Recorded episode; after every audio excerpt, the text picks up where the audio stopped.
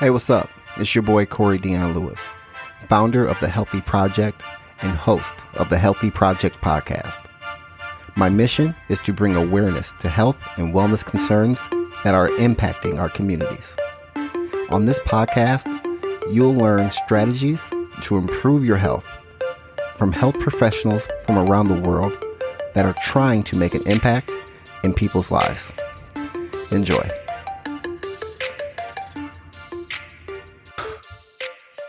Hello, everybody. Thank you for listening to the Healthy Project podcast. I'm your host, Corey Dion Lewis. Got special guest in the building today, Dr. Elizabeth Hughes. Uh, Dr. Hughes, thank you so much for being on today. I appreciate it. I'm thrilled to be here. Thank you for having me.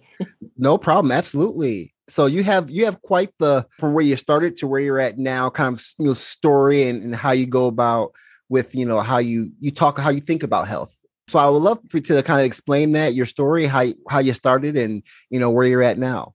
Yeah. Okay. So I am I am a completely conventionally trained doctor you know and for most of my uh well, i don't want to say most for probably a good 10 years of my career after i finished um, medical residency and and medical training i just narrow focus just like straight straight on straight up doctor. And then a couple things started to happen. Uh, the big thing that started to happen was that i noticed that people were coming to me with or when i was talking with people they were having beliefs. They would say things like i'm too old to heal uh, I've had an injury. Uh, it's never going to get better. The doctor says this is chronic. I, you know, I'm just going to have to live with it. Cancer runs in my family, and things like that.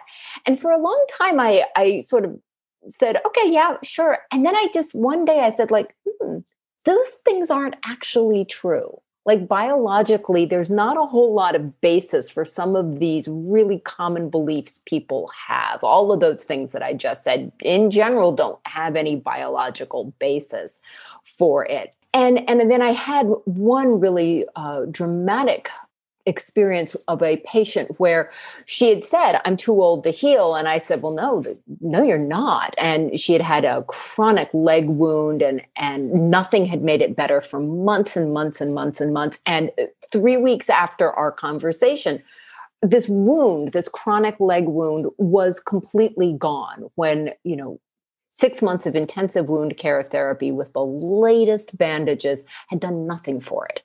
And I didn't mm. do anything except talk with her. and I was like, oh wow. what so what what happened here? Why right. why is it first off, why have I never paid attention to this before? Why aren't other people doing it? Why um, and why isn't medical school teaching us this? Like that's the really important you know the, right. the, big important question and the other the i mean and frankly the other thing that uh, so uh, smoldering in the background here was the recognition that I went into medical school, I went into medicine in the first place to make people feel healthy. And, you know, after a decade of, of treating people, I was still treating the same people. Like I wasn't actually right. making anyone healthy. Just putting so a I, band-aid on it. Exactly, exactly. And so all of a sudden I've got this this like you know, one patient and then another couple patients where they make a total 180 shift in their health, you know, almost overnight. Uh, and are truly healthy where you know a decade of, of medical training and, and all of this practice wasn't doing it it wasn't getting the results so i um i am nothing if not persistent and thorough. And so I'm like, I am going to figure this out. I'm going to go and and really look at what's the research on how we think, how I think we're going to talk about how we relate. What are those right. other X factors of health that make some people, you know, with a fatal illness recover? You know, some people who are told you're never going to walk again, a few of them do. Like, so what's the difference there? Why why are we um why are we satisfied with average health and you know and the statistics and not all going for extraordinary right and there's there's two questions i have there one, you kind of briefly ex- talked about how some of these things that you've experienced are not really taught in medical medical school. So my first question is, why is that? Why do why do you think some of these things is it is it maybe just too outlandish or too hard to believe? But there are some that have a lot of research behind it. So right. why do you think some of these things are not taught in medical school? Medical school. Okay, I love that question. So I, am going to go back and do a little bit of medical history until, you know, probably about 120 years ago, uh, we didn't have any medicine. Like there was no anesthetic. There was no, you know, going to a doctor, getting surgery done, and, and was all, uh, it was dangerous. Like, you know, you didn't mm-hmm. want to see a doctor. And then, and so much of what I'm talking about has been known in medical culture both in the western world but also in you know eastern medicine and indian medicine for not not just a few years for millennia. Like this is the basics of ayurveda. It's the basics of chinese medicine in many ways. Uh, um, so so what i think happened is that we as a culture got blinded by science. Science mm. that made things so compelling and and provided such a rapid acceleration of um, progress in medicine that we've just forgotten everything else. It was like this group amnesia.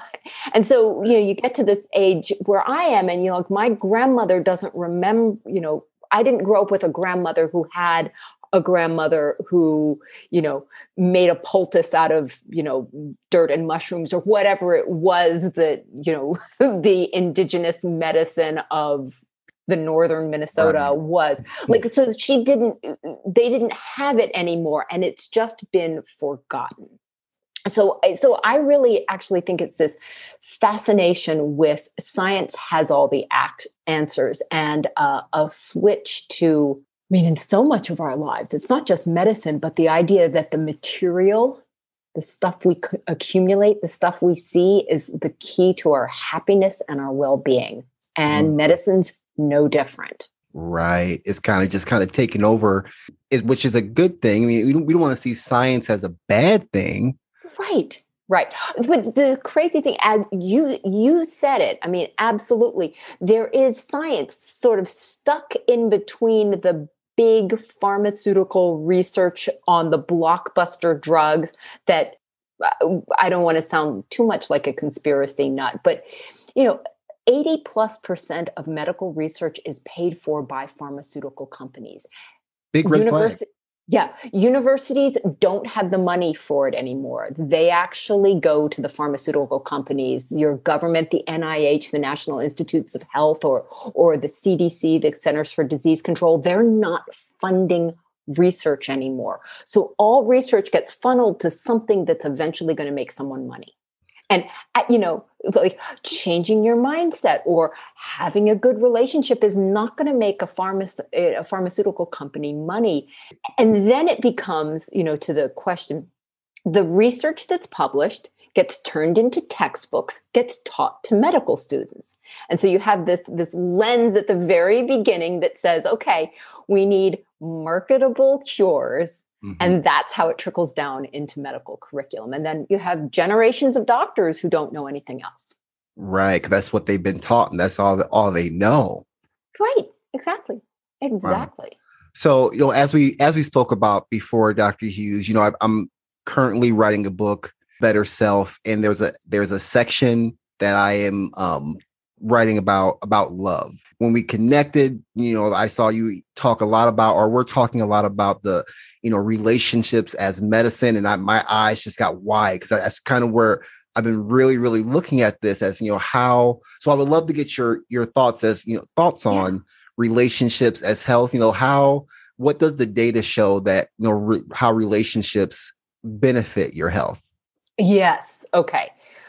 I love this topic Um, but but I'm going to tell you that I, while I love the topic medicine because medicine always studies the negative, there's a lot more data on how loneliness impacts your health than there is mm. how relationships benefit. So we have okay. to extrapolate. I mean, there is some uh, out there, um, but loneliness to to back things up. I'll back up just a little bit Uh, part of our survival as humans is that we need connection. We need the the the strength of a tribe even introverts like me need to feel a sense of belonging and we are wired to to experience loneliness or separation from the tribe as a type of pain, a psychological pain, but it is a pain as well. And and that pain is a threat to our survival, as I said. And that threat to our survival then totally changes the biochemistry activates the fight or flight response, activates the sympathetic nervous system, pumps your body full of cortisol and epinephrine, and then you know down from there your immune system is affected your metabolism is affected your blood flow is affected your ability to cell you know repair your cells are affected. It, it's a huge ripple when you are spending time in um, that state of fight or flight. Even if you're adjusted to it. Even if you're used to feeling like that, it doesn't mean your body is actually functioning optimally. So that's the background of why relationships help because they reverse that fight or flight response. You have the sense of, I'm safe, I'm safe. And when you have that that sense, when you have that as a, a physical truth for yourself, then your body's immune system starts functioning properly. Then your body, you know, regulates its blood pressure. Then it, uh, you know, doesn't uh, doesn't blast out your adrenal glands. Your stomach and your intestines function properly. Your, um, you know, your body and it, the immune system is not just um, looking at bacteria and things like that, but it's your cancer surveillance you know so because your immune system is is constantly on the lookout for abnormal cells which of course are cancer. And so when you, you need a healthy immune system in order to avoid cancer. Right. That makes a lot of sense. So what yeah. can sorry go ahead. So what i did want to say is the studies that have been done were um, have been have looked at things like what happens on average to people with high levels of social connectedness versus high levels of loneliness or you could say low levels of social connectedness.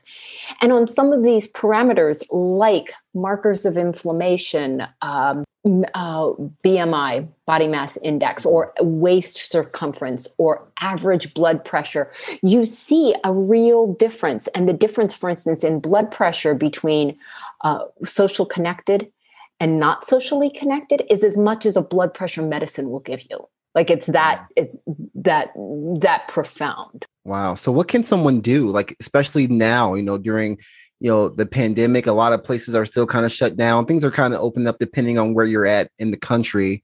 Right. but you know for that for someone who's longing for that connection or whatever what can what can someone do to kind of improve in that area? Yeah that's that's a great question and um it's it's a challenge. I'm not even going to say.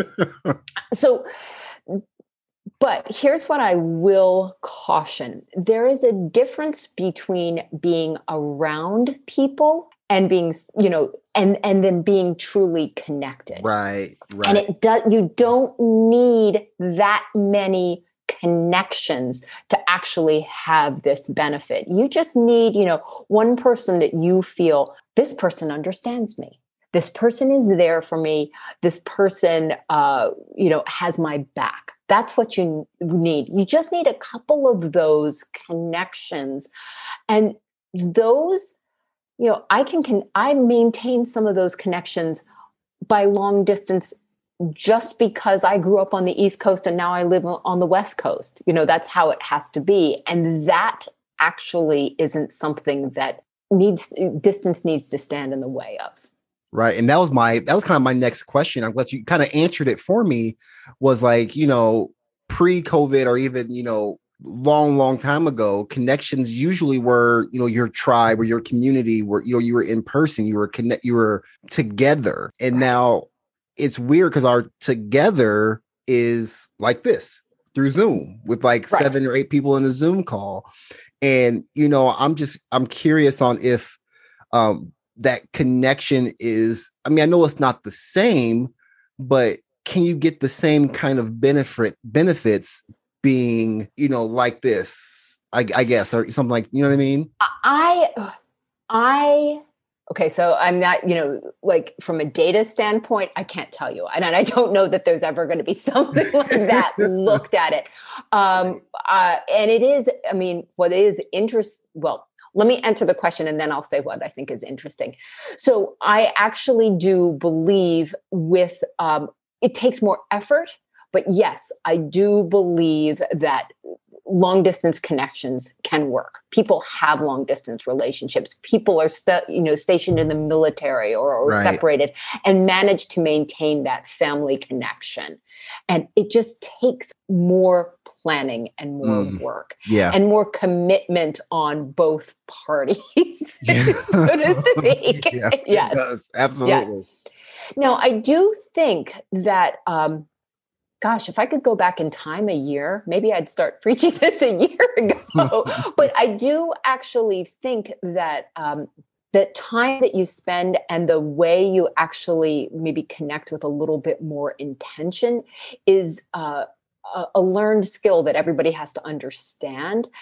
And I'm wondering that here was the interesting thing the sort of rise in burnout, the rise in um, in um, people having sort of the pandemic blurs day and there's a lot more I, I know in a lot of people there's a lot more anxiety. There's been a lot more weight gain. I mean like pretty dramatic some mm-hmm. pretty dramatic studies on weight gain over the course of the pandemic and i almost think that it is this lack of intentional interpersonal connection that could be part of what's going on. Right. So from what I'm hearing, it's, it's all about the intention, whether you're on a Zoom or in person, the intention right. of connection has to be there. Absolutely. And, and, um, uh, to get, you know, really super duper personal, uh, I I've had periods of time where I have been surrounded by people who were, you know, I was with people all the time and still felt incredibly lonely. Mm-hmm.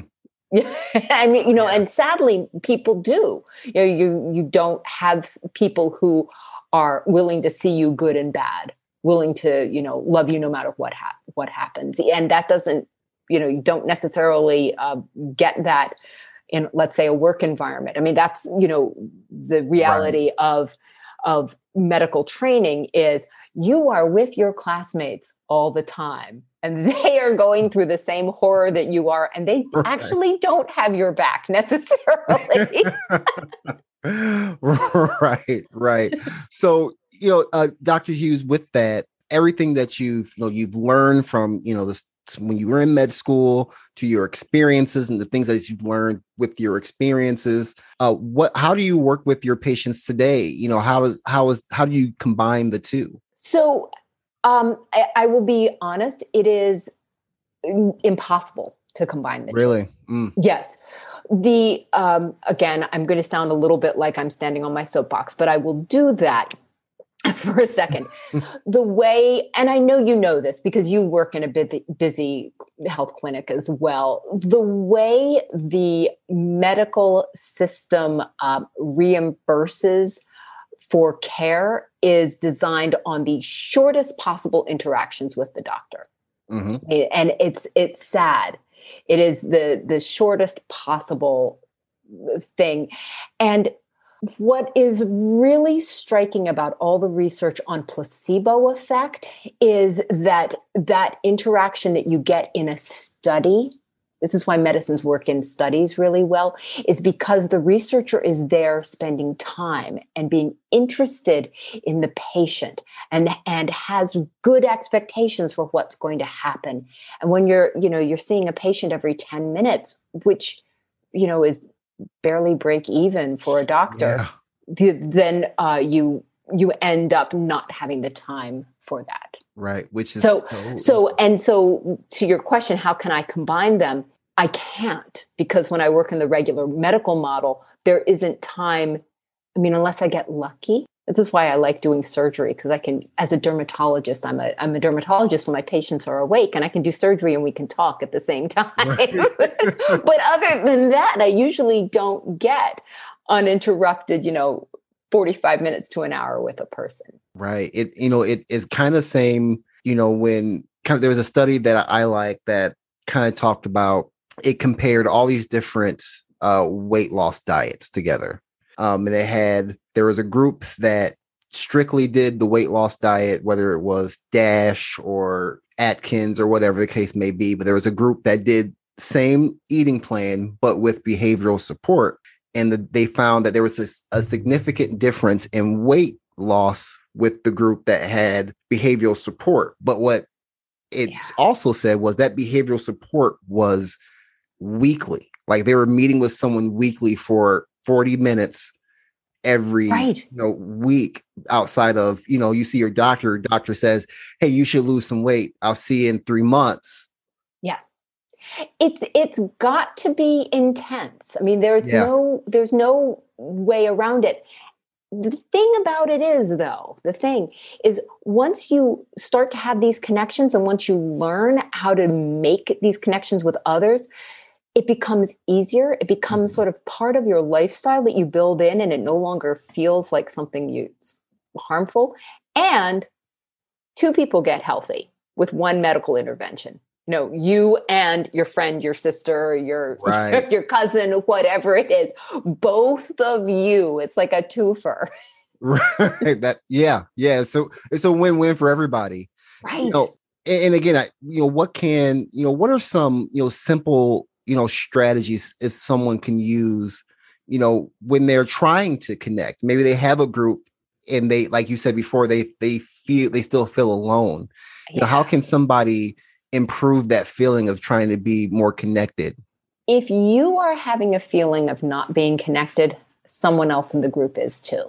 And it just takes this this one person to stand up and say, "Hey, I feel like we're all together and yet I'm I'm there's something missing." Like like that one person who says, you know, we're all sitting in a room here and I don't feel like anyone knows sees me. I know who I am right. right. And someone else is going to say, me too. And the person who says, me too, well, you know, there you have that connection made. I mean, we, we're all very, very different people, but a mm-hmm. lot of our basic I- internal needs are the same. We all need the same thing and we all have the same brakes put on them though. Oh, I can't speak up. I can't. Yeah. You know? And so that when you're that that person that says, you know, hey, anybody here want to like you know really talk about this? Let's do it. Somebody else is going to go, yes. Yes. I needed to hear that. I right. needed that too. Right, right. Um, at the beginning of our conversation, uh, you know, you talked about you seeing these patients healing themselves without really a whole lot of intervention, I, I guess, you know, current interventions. Right. Um, can you talk about that a little bit, a little bit more? Kind of like what what were some of these? What was the mindset of these people? Can you kind of can you get into that mindset a little bit? Yeah, yeah. Well, the the there are there's a whole bunch of different specific beliefs that people have. Like, for instance, the person who felt that she was too old and every mm-hmm. doctor and every nurse that she had seen had said, You're too old, this isn't going to heal.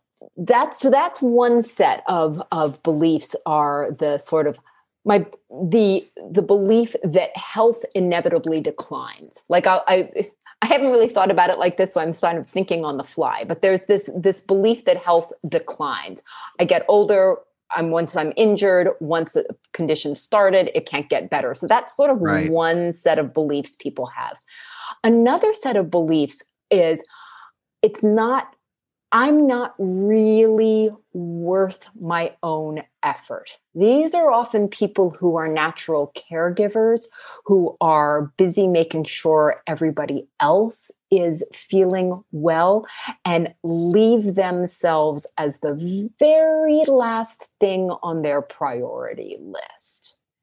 And for them, it's to say, wait, I have to be first. I have to be first. Uh, and, and, a really dramatic one uh, person that I saw was um, a person with uh, psoriasis and I'm a dermatologist, so I see all these skin diseases. But she had a, a form of psoriasis that was very, very, very um, intense on her palms and and the bottom of her feet on her soles so she could barely walk and she couldn't really move her hands it was mm. like there wasn't much body surface area involved but it was completely debilitating mm. and when she knew there was one thing that she needed to do to make herself better she knew like she just knew but she just put herself as the last priority and when she said all right I am going to care for myself and I'm going to do this, you know, make sure that I go first. It, it all turned around, but it was, it turned around so fast. It wasn't just the thing she did. it wasn't just the thing right. she did. It was, it was more, it was just so fast. Right. And, and, you know, and for her, she just knew that it was, um, I mean, it's so funny. She knew that smoking was making it worse. She just knew because she had tried to quit smoking before and it had gotten better. And she just didn't feel like, oh, the only way to make myself relax at the end of a busy day is to have a cigarette. And I just need my cigarettes because I'm so frazzled with everything else that was demanded. Right. And she's like, no, I'm going to put me first so I don't need the cigarettes. And then her hands right. cleared too. And she stopped smoking. Isn't that so interesting? I, I hear that I know I need to do this, but I just need the like I need fill in the blank. I need that cigarette or I need exactly. that drink at night. I know I should stop, but you right. know, what else right. am I gonna do? right. like and so a lot of times that is uh, that is from the sense that your own health and well-being has to be at the, the bottom priority and then you you get what you need only when you're desperate and frazzled and it has to come fast. you know? Yeah. Yeah, I I, yeah. I get that I get that a lot at work. yeah. yeah. you know, I need to yeah. lose, you know, I need to get surgery tomorrow, so I need to lose 60 pounds by next week you know, some, yes, exactly, like that, exactly. That. So help me do that. I, you know, I've had a bunch. So the, so we talked, I just want to add one more mindset. So there's the mindset of health declines. There's the mindset of, uh, I, you know, I don't, my health is the lowest priority. And then there's the, there is a mindset, I guess I'd more call it a shift where some often people know that their bodies are trying to tell them something. People will have this little intuitive thought in the back of their head that says, I'm still really angry at my brother for what he did. And I think it's related to my, you know, my thyroid problems. And they will have like this feeling that there's something connected, but they're not, they oftentimes are unwilling or or they don't want to seem crazy so they don't want to talk to their doctor about you know the grief over their dog getting hit when they were 7 mm. years old and why they're having asthma like you know at age 35 so people also the mindset is the the body works you know i don't want to share this eh, or pay attention to this intuitive thing that i know right because sometimes to some people it may seem you may seem crazy to them like right. what? Right right. And so you're trying to make the doctor happy and so you're doing all the you know all of the things. Yes i'm using my inhalers and i'm still having asthma attacks. And in the back of your mind it's going i have grief i have grief i have grief i have grief. And these these strong unpurged unprocessed emotions stay locked in the body. There's a great book called uh, The Body Keeps the Score by uh, Dr. Bessel van der Kolk. And it's, you know, he talks really about that. Uh, there's, there's a bunch of books about that. So that would be another mindset that, that, um, you know, I don't want to sound crazy. I know this, but I don't want to sound crazy. And I'm afraid of bringing it up and then facing whatever it is. I, I would almost, anger. Right. I would almost kind of just to kind of connect it back to relationships as medicine. I almost feel like having a great community of people to share that with would be yes. gr- would be a wonderful thing. Oh, absolutely, absolutely, uh, and that um, because again, like we talked about a moment ago, if you are having this problem, someone else is too. Mm-hmm. Someone else needs someone else needs to share just as much and by sharing these stories and having that vulnerability, we actually all get healthier. We think it's a we think it's a liability, mm-hmm. but it's not. That is not. Yeah. Yeah, we we we got to we got to be strong all the time and, right. and, not not break down. Yeah, I know, like you know, okay. wear our black and white. You know, like, I know that's what I'm wearing right now, but it's, you know, yes, and be and just be all strong, be strong all the time. But some, it's not healthy. You know, it's, not sometimes not healthy. Not healthy. You know, with you know, we kind of briefly talked about the pandemic a little bit and, and how that's kind of made us, you know, connect differently. Um, where do you see, you know, as, as far as you know, relationships and a lot of the things that you work on, where do you where do you see the future? You know, once COVID has ran its course and now and things go back to normal, where do you things go from here? or some uh, sense uh, of normal. Some, sense some of normal. normal. Wow. I so I haven't um let let me uh, I'm going to paint the vision that I'd love to see. That, uh, that I'd really like to see. Mm-hmm. Here's what when we're all able to move around again, I I really hope that we all appreciate the togetherness that we have. That that we don't lose that and get to the point where we take these connections for granted. But we've seen the side, the flip side, and the pain of being separated and not spending holidays together, grandparents not hugging grandchildren for, you know, a year. Yeah. And we I just hope that that does not fade into the background and that we get that same joy out of every in person connection that we do after that first one when you're like, oh, thank God, I can have you over for dinner. like it's been, yeah.